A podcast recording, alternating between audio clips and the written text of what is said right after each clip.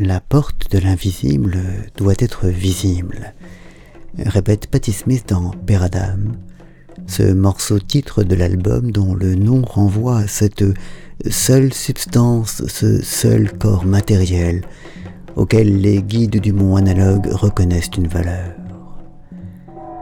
Le mont analogue est cette montagne la plus haute du globe qui s'élève invisible au milieu des mers antipodiques et qui ne se révèle, comme les Adam, qu'à ceux qui s'en sont montrés dignes et ont peut-être été pour cette raison élus.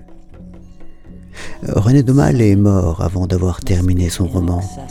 Il nous quitte au détour d'une virgule posée par Théodore, le narrateur, laissant en suspens le récit d'un enchaînement de catastrophes nées de la mort d'un rat.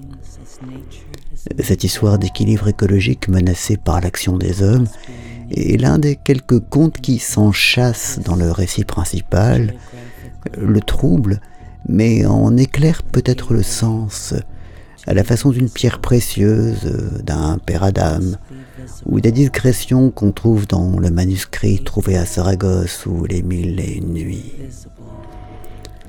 Le mont analogue lui-même est comme un syncrétisme des monts sacrés, depuis l'Olympe jusqu'au Sinaï en passant par le Mérou des religions orientales.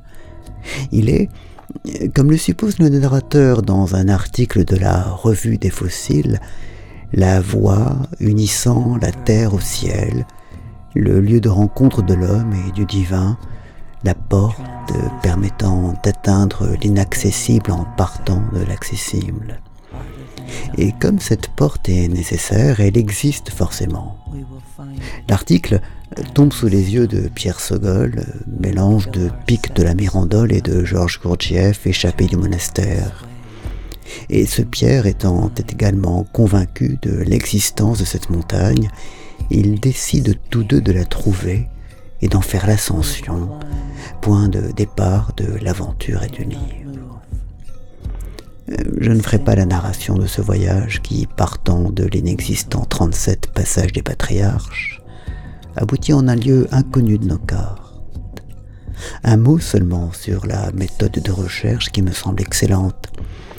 Elle consiste à supposer le problème résolu et à en déduire toutes les conséquences logiques pour en trouver la solution. Un autre sur René euh, dont je viens de découvrir, et je n'en reviens pas, qu'il donna des cours de sanskrit à Simone Veil. Et un dernier sur l'épisode qui intervient à la veille de l'ascension proprement dite. Pierre Sogol, jusqu'alors chef de l'expédition, abdique de son rôle de chef et dépose sa casquette galonnée qui était couronne d'épines pour la mémoire que j'ai de moi. L'adulte se dépouille de son personnage, laisse place au petit enfant qui se réveille, un petit enfant qui cherche père et mère, qui cherche avec vous l'aide et la protection, la protection contre son plaisir et son rêve, l'aide pour devenir ce qu'il est sans imiter personne.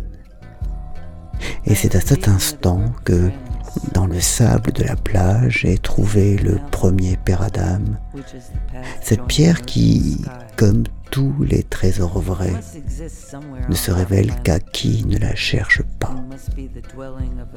Et maintenant, un peu dans la même veine, un extrait du chapitre 4 qui évoque la cupidité intellectuelle et la nécessité de l'extirper pour pouvoir commencer vraiment l'ascension vers le sommet.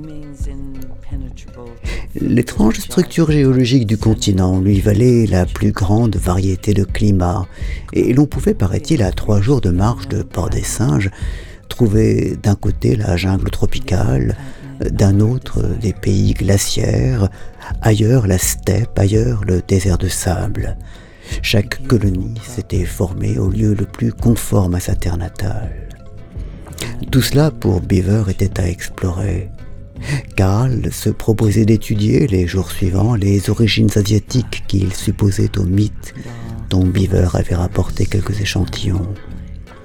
Hans et Sogol devaient installer sur une colline proche un petit observatoire euh, d'où ils referaient sur les astres principaux, dans les conditions optiques particulières du pays, les mesures classiques de parallaxe, euh, distances angulaires, euh, passage au méridien, streptoscopie et autres, afin d'en déduire des notions précises sur les anomalies causées dans la perspective cosmique par la coque d'espace courbe entourant le monde analogue. Ivan Laps tenait à poursuivre ses recherches linguistiques et sociologiques.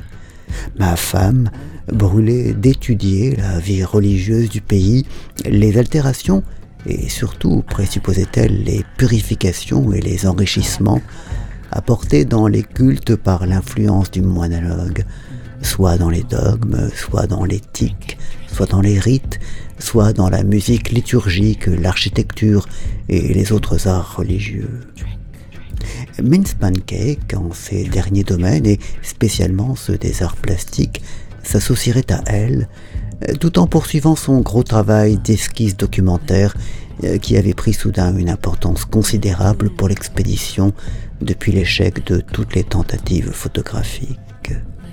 Quant à moi, j'espérais puiser dans les divers matériaux ainsi recueillis par mes compagnons de précieux éléments pour mes recherches sur la symbolique, sans négliger pour cela mon travail principal, euh, qui était la rédaction de notre journal de voyage, ce journal de voyage qui devait se réduire finalement à ce récit que vous entendez.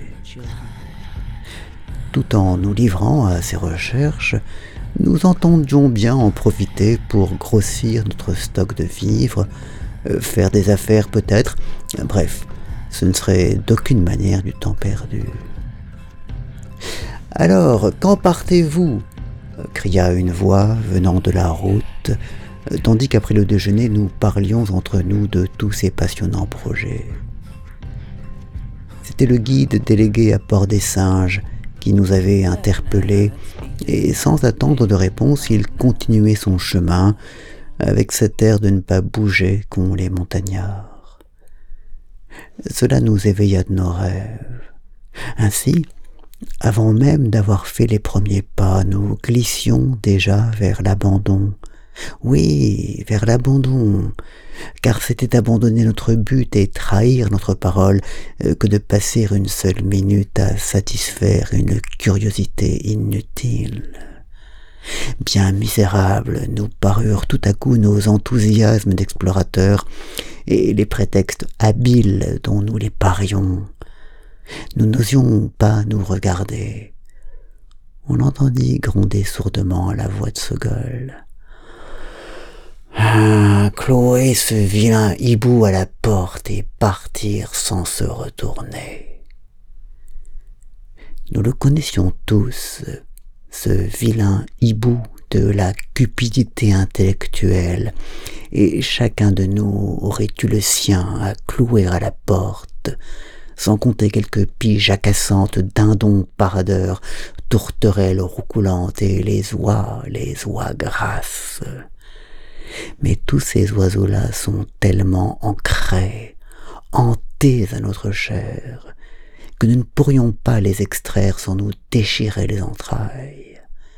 Il fallait vivre avec eux encore longtemps, les souffrir, les bien connaître, jusqu'à ce qu'ils tombent de nous comme les croûtes dans une maladie éruptive, tombent d'elles-mêmes à mesure que l'organisme retrouve la santé. Il est mauvais de les arracher prématurément.